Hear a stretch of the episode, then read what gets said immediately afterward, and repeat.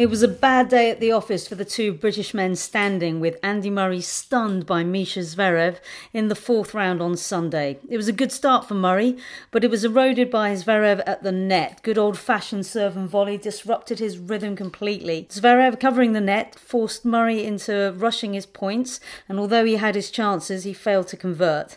Two breaks in the third set and an immediate break at the start of the fourth were just too much for him to come back from, with no break chances at all in the fourth fourth. Dan Evans also started promisingly but lost in four sets to Jo-Wilfried Tsonga, which leaves Joanna Konta as the only British player standing. She will face Ekaterina Makarova once more in the fourth round, with a possible quarter final against Serena Williams on Wednesday.